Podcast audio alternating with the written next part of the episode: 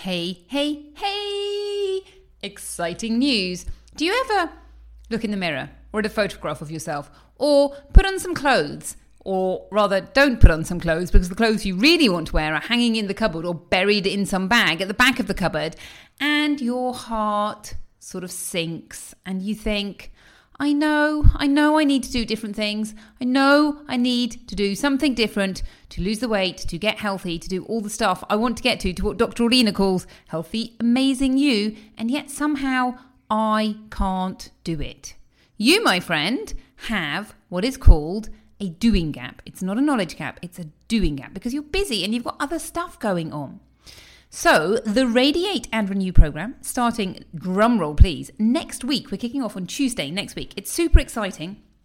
You will learn to do four small but mighty habits that you are going to enjoy, and it's going to be easy. Now, the idea of this, there's two ideas behind it. Number one, you do the habits. In a year's time, you've still got the habits, and they really have moved the needle. You know, you're really doing things slightly differently. But also, once you start doing things differently, you realize that you can carry on doing things differently. And so you might decide, hey, I'm going to do the reboot, or I'm going to do something else. And I'm really going to get to the bottom of this goal. I'm going to reach my goal. So if you are interested, if you'd like some help and support, Radiate and Renew starts on Tuesday. I will leave the link in the show notes.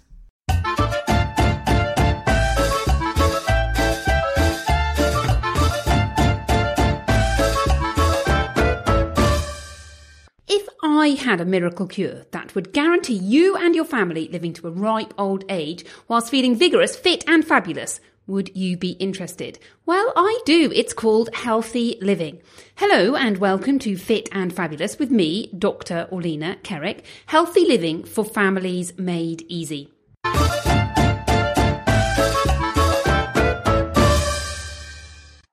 Hello and welcome to Fit and Fabulous with me, Dr. Orlena Kerek. Today we are talking about picky eating, healthy eating, and a little bit of a case study. And hey, guess what? That case study is going to be me and my family. And I just want to take you a little bit behind the scenes and show you um, the struggles, some of the struggles that we've had and the outcomes and really how you can help your children to learn healthy habits. We'll dive into that in a minute.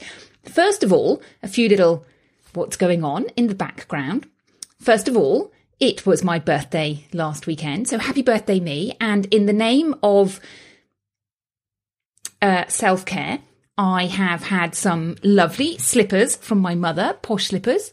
I'm super happy about those. And also, I decided to treat myself. I don't normally celebrate my birthday very much, but I decided that I'm going to start looking after my skin a little bit more. And so I ordered some goodies from Lush as a birthday present.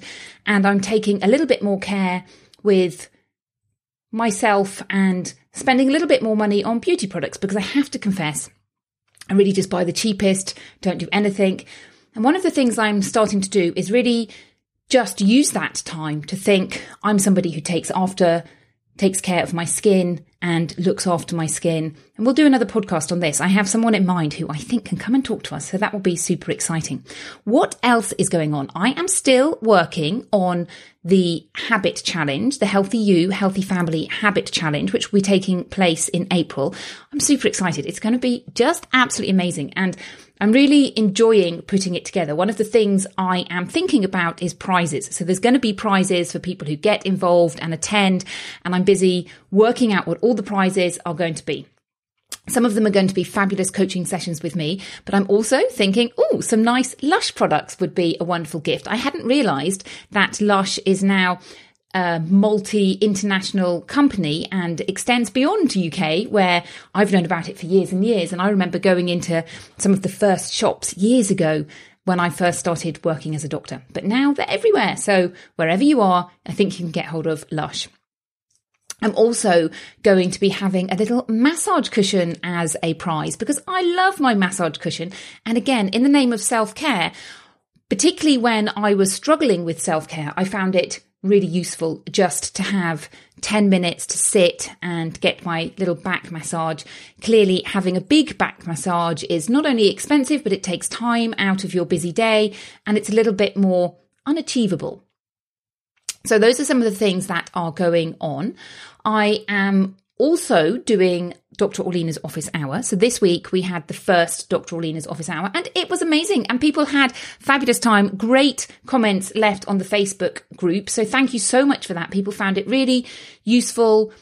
Aha moments, breakthroughs. So first of all, come and join that Facebook group, Healthy You, Healthy Family. And secondly, sign up for next week's or this week's, tomorrow's session is going to be all about healthy eating for children, fussy eaters. Now, what I suggest you do is listen to the podcasts on healthy eating. So this one is a great start because the podcasts give you the information and the Dr. Orlena's office hour is applying that information. So thinking about how you can apply it to your life. It's not about it's not so much about teaching. Obviously, you can pick my brains, but there isn't time to go into all the depth. So I will leave in the show notes a couple of other podcasts that are worth listening to as well as this one. And in the Facebook group, you can obviously ask questions. That's the place to be. Come and hang out, and it is super fun. Okay, I think that is enough preamble. Let's get on with today's session. So, a little bit of backstory. I trained as a pediatric doctor. We moved to Spain in, oh my goodness, 2011. So nearly 10 years ago. At the time, I had two children who were the ages of one and two. My oldest child, they've, they basically got just under two years apart. So my oldest child turned three. And obviously, when I was a pediatric doctor, I was seeing lots of children with tummy pain. And this was before I had my own kids. A lot of those people who had tummy pain were constipated, they couldn't go to the toilet, and I would diagnose not eating enough vegetables. And I would say, you need to eat more vegetables. It's super easy. Go and check out, I don't know, Jamie Oliver. He'll tell you how to do some cooking. You can just serve them vegetables. Super easy. Just put more vegetables out there. Well, in a nutshell, that is true. But what I realized when I had my own children was that this wasn't quite so easy. I was preparing what I considered to be healthy foods, and my children weren't eating it. And I remember one day, oh, horror of horrors, my second son sitting on the toilet, crying in agony because, oh my goodness, what had happened? He was constipated. And essentially, I could see, it was a bit of a wake up call. I could see that what was happening was I would be giving him a healthy meal, a balanced meal of, say, pasta and vegetables. And what he was doing was eating out the pasta and leaving all of the vegetables. So the amount of vegetables that was getting into him was not very much. Now, on top of that, his older brother was or is a picky eater. And I really, really struggled. We would have huge, great mealtime battles I'm sure you've all heard this. You know, it kind of goes like this Oh, can you just eat some broccoli? Child says no. Parent feels sort of hemmed in and powerless. And you scrabble around saying things like, Well, you can't have dessert unless you eat all your vegetables. And the child then screams and shouts, I don't want dessert. I don't care about dessert. Or whatever it was. And it just created meal times, friction, tension, stress. Oh my goodness just unpleasant times. And I remember this sort of taking over my life to a certain extent and me having to think, okay, I all I do is cook dinner for my kids. Clearly that wasn't the case, but at this time I would say I wasn't really looking after myself very well. And you know, a lot of those negative thoughts come out. And this was kind of what I was thinking. What am I going to cook for dinner? I need to please my husband, who is quite frankly getting bored of pasta, but I also need to please my children and I need food that is just going to be easy. At the end of the day, all I want is to meet my family's nutritional requirements in a healthy way, but I also want it to be calm and tranquil. And what I really want is bonding time. I want it to be fun. I want it to be that time in the day where we come together and enjoy each other's company and really just relax. And that's what food should be about. That's what sharing that food should be about enjoyment. and not stress and friction. But that isn't what was happening. And it felt like I was in a hamster wheel and I didn't know how to fix this. So to cut a long story short, I did lots and lots of reading. I read everything out there. I spoke to about a zillion experts. Um, a lot of those conversations are in the Happy Healthy Eating for Kids Summit. So, you know, I really got opinions from different people. And luckily, they all said roughly the same thing. So I'm not going to go into huge detail of how to do that, but I will give you a few nutshells of essentially what I did. So I would say number one is looking at my own mindset. And I think stepping back from that battle and thinking, okay, it's not about battle. This is a power struggle and I want to inflict my authority over my children, but really and truly, I need to step back and allow them to take some responsibility for what they eat. But I still want them to eat healthily. It's not like I want them to eat cake. So how can I achieve that without me going, you have to eat your peas or you have to eat your broccoli? So creating what I call a happy eating environment. And how do I do that? And I go into more detail about that and the other podcasts that I will link to in the, in the show notes. So that was what step one. And I think another important key that I really implemented was thinking about the food that I was offering throughout the day and thinking, okay, so, you know, our diet wasn't awful. I, I was presenting fruit and vegetables, but in a way that allowed my children to basically fill up on the goodies. So, for example, you know, at snack time, they would have biscuits or cookies. And instead of saying, okay, you can have one biscuit or one cookie, they would have several biscuits and cookies. And clearly, then when it came to dinner time, they weren't feeling hungry. Or they would just eat the pasta out. So although the healthy food was on offer, they were able to fill up on the not so healthy food. And the not so healthy food wasn't disastrous, but it just meant that they were not choosing to eat that healthy food. So again, how could I implement a system whereby I'm allowing them to take control of their what they eat, but in a way that is presenting them with healthy food options. And this really is sitting back and looking at the bigger picture and how we create food, how we prepare that food, how we present that food.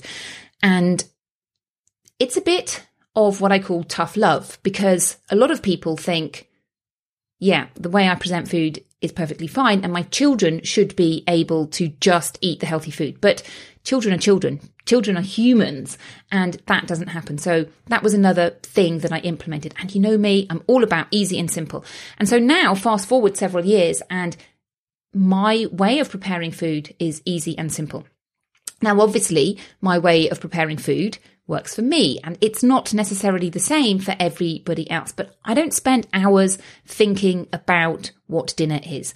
And we eat lots of vegetables. My kids eat vegetables, all four of them. And number four, number three and four are twins. Number four was the most picky out of all of them. So even more picky than number one. And on one level, that made me feel, oh my goodness, it's all your fault you have a picky eater. But I knew that I was doing all the things right, and that is just him. That is his personality. And there's nothing that I can do about that other than to implement the systems that help him. But what I mean by I can't do anything about it is I can't really change his personality. What I can do is help him and be aware of how that impacts me and the rest of the family. So, for example, child number four you know, not only does he have problems with what he eats, he's quite an anxious child, which is very common with picky eaters, and he really likes, he has problems brushing his teeth, getting dressed. So it's not just food, it's a lot of things about life. He loves quarantine. He would happily spend all his days in his pajamas playing Lego, or the latest craze is Magic the Gathering. That's what he would happily do. And I can see that but I'm not going to allow him to do that all the time. So, you know, he has to go to school, or when there isn't school, he has to do his homework. He obviously has to brush his teeth every single day. So it's about setting those limits, those boundaries, and allowing him to take cho- control within those boundaries. And he is someone who goes much slower in everything he does than his brothers and sisters. So he is now eight, and he has only recently been able to take charge of brushing his teeth. And what I mean by that is for years, we've had to have this little ritual where he has a little huggy, a little boost, and I start the toothbrush. He has an electric toothbrush and he brushes his teeth. And now we've taken a step further, which is to say, Sebastian, you need to initiate taking, brushing your teeth. And it's just understanding where he is and getting a balance between where he is and how that fits into the family. So when it gets to that stage of, oh, for goodness sake, I really can't take this anymore. You just have to brush your own teeth. When the time is ready, we addressed that. But much, in reality, much later than I would really have liked to. I would have liked him to be brushing his own teeth at the age of three or four, which is perfectly possible for a lot of children. And physically, he had the ability to do it. He just didn't have the emotional confidence to be able to do it. So it's about getting that balance right. And I think it would be useful now to fast forward a bit and tell you where we are now. So if you have young children, you might be thinking, oh my goodness, it feels like I can never get out of this hamster wheel. And one thing I would say to you is doesn't happen overnight. You can get rid of a lot of the stress overnight, but teaching your children healthy eating habits is a long term project. It isn't do it in a weekend. When I wrote my book about feeding toddlers and I wrote another book about picky eating, a lot of people said to me, why don't you call it how to cure your picky eater in three days? And I understand the sentiment behind that, but it wasn't something I could do because I feel that gives false expectations. You cannot solve this problem in three days. You may be able to solve some of the problem in three days, but the reality is it's something that you need to keep doing, keep doing, keep doing, keep being patient, keep being patient. Keep thinking about how the, how you present food. And gradually over time, those habits get instilled into your family and into you and your child, and things just sort them out. And the reality is that picky eating is a spectrum. And if you look at all of the children who exhibit picky eating, some of them are going to grow into just what should we call them normal eaters. And some of them are still going to have elements of that picky eating left later on. So where are we now? My oldest child is 12 and he eats a large variety of foods. Dinner times aren't an issue in that our meal times are relaxed and calm and we have systems in place. So, for example, there's still a lot of foods that he doesn't like. Aubergines. I don't know what it is about poor aubergines. Kids do not like aubergines. None of my kids like aubergines. But we we tolerate them in terms of we don't eat them, but we pick them out. And I quite often will do them on the side rather than in the meal. So we have systems that work for our family. And as I say, he doesn't eat everything. Now, one thing he does do is he's quite keen on cooking treats and sweets. So my family policy is essentially I don't buy any biscuits or cakes or anything like that. And I have a policy which is if you want it, you need to cook it. Now, I love experimenting with healthy treats and I'm constantly making healthy treats. And if anybody wants any healthy treats, well, I could do another podcast on healthy treats. But so many easy ways of using fruit and different ways of cooking things that are essentially biscuits or cakes, but without loads of flour and without loads of sugar. And I just like playing around and I have several that my my children accept and will eat enthusiastically but I don't make them that often because I'm busy and it is extra work to be doing. So he really likes to make cakes and he will make cakes for birthdays or at the weekend. He will often say, Can I make a treat? And I have to get that balance right again. So he will go to the recipe books that have like kilos and kilos of sugar in, and I'm just there going, Oh my goodness, this has so much unnecessary sugar in. But it's about getting that balance right of encouraging him in the kitchen and allowing, you know, sort of developing these healthy eating habits. So we have certain recipes that, you know, they are full of sugar and flour. There are others which are sort of double the quantity of sugar and flour. And he's also now beginning to contribute to evening meals. So he goes to secondary school and he has a different timetable to the other children. He gets home at 2:30 and that's the end of his school day. So on Tuesdays he cooks meals and at the moment his meals are bean balls. with pasta and vegetables. And he is just going to do that meal over and over again until he's perfected it. He did have a meal which was pizza and he loved making pizza. In my mind, pizza is a treat food. And I don't want that to be something that we're eating on a weekly basis. It's perfectly fine to have it from time to time, but I would rather have it less frequently than more frequently. So we're balancing that act of him enjoying himself in the kitchen and also starting to cook more healthy things as well as cooking treats and sweets and exciting things that we all enjoy eating. And none of these foods are forbidden in moderation. It's just about getting moderation right. And that's a really important lesson to te- teach our kids is about limits and saying, okay, we are going to have treats, but we're not going to have loads and loads of those treats. We're going to have a little bit of treat. And that's such an important thing to teach kids and for ourselves too. So my other two children, um, number two and the female twin, Celeste, are what I call adventurous eaters. So they will pretty much eat anything. There are certain things that they don't like, obviously. And I notice at times that they like to join in the I don't like certain things. So they do have certain things that they don't like, but it's not really a big deal. We manage that.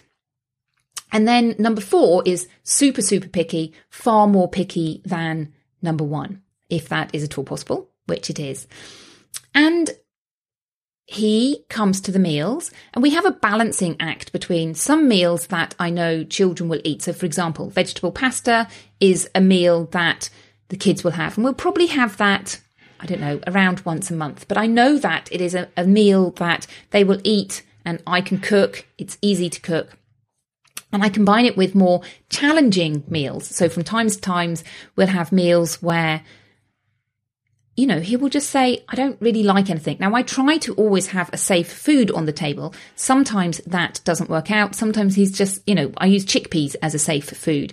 And he will say, I don't want chickpeas. Can I have green apple? And often I just say, yeah, that is fine. You go and get yourself a green apple. So, as far as him having healthy diet, I'm perfectly happy with that. He has lots of fruit and vegetables at breakfast. Sorry, lots of fruit at breakfast. He will take fruit for snack. He will have carrot sticks at lunchtime. So he's getting a healthy diet.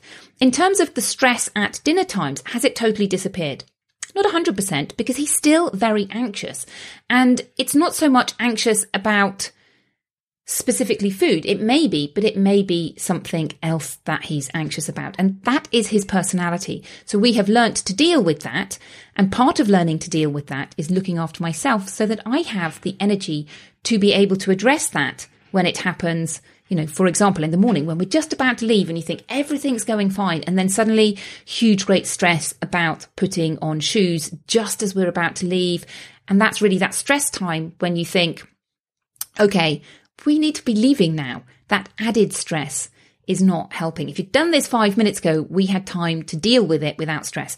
So it's, again, a juggling act. So I hope that helps you see what life is like on the other side with systems and routines. And this isn't an issue issue. It's never going to go away entirely. I suspect that my youngest son will always have a certain element of anxiety. I suspect he will learn to manage his anxiety far, far more than he does now. But I suspect it's just inherent in him. And it shows up in terms of food, it shows up in terms of going to school, it shows up in all manner of things.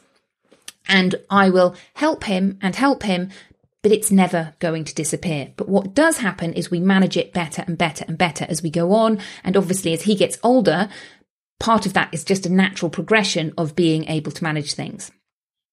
So I hope that gives you a little bit of insight into a case study of healthy eating for children and shows you that healthy eating for children is perfectly manageable, perfectly doable, and that your children can grow up eating healthy foods and we can teach them healthy eating habits. Now, tomorrow, Dr. Orlena's office hour is going to be all about this. So if you have a picky eater, please sign up. I'll put the show, the URL in the show notes. It's drorlena.com slash office dash hour. And If you would like to chat more about this, I would love to chat to you. I offer a 30 minute free or complimentary coaching session where we just talk a little bit about you, about where you are, about how it would look like if you could resolve all of these things and teach you and your family healthy eating and healthy living and making it easy. So if you're interested in that, again, I'll put a link in the show notes or you can just email me at Orlena or oh, sorry, Orlena at Orlena.com. Have a fabulous week. I hope to see you tomorrow. Oh, the other thing about the Facebook group is I do a recording of the podcast. And so you get it a little bit in advance and you get to watch it instead of listen to it if you prefer that. Have a lovely week. I will see you next week. Bye bye.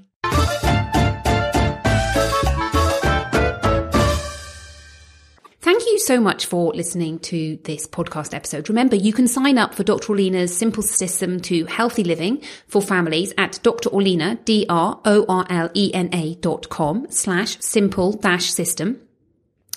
If you have enjoyed this podcast, I ask that you share it with somebody else who would also benefit so that I can reach more people and help more people live healthily. And lastly, if you are interested in working with a coach, then just email me at orlena at drorlena.com and we can set up a time to chat. Absolutely no obligation. I love chatting, so come and chat with me. Bye bye.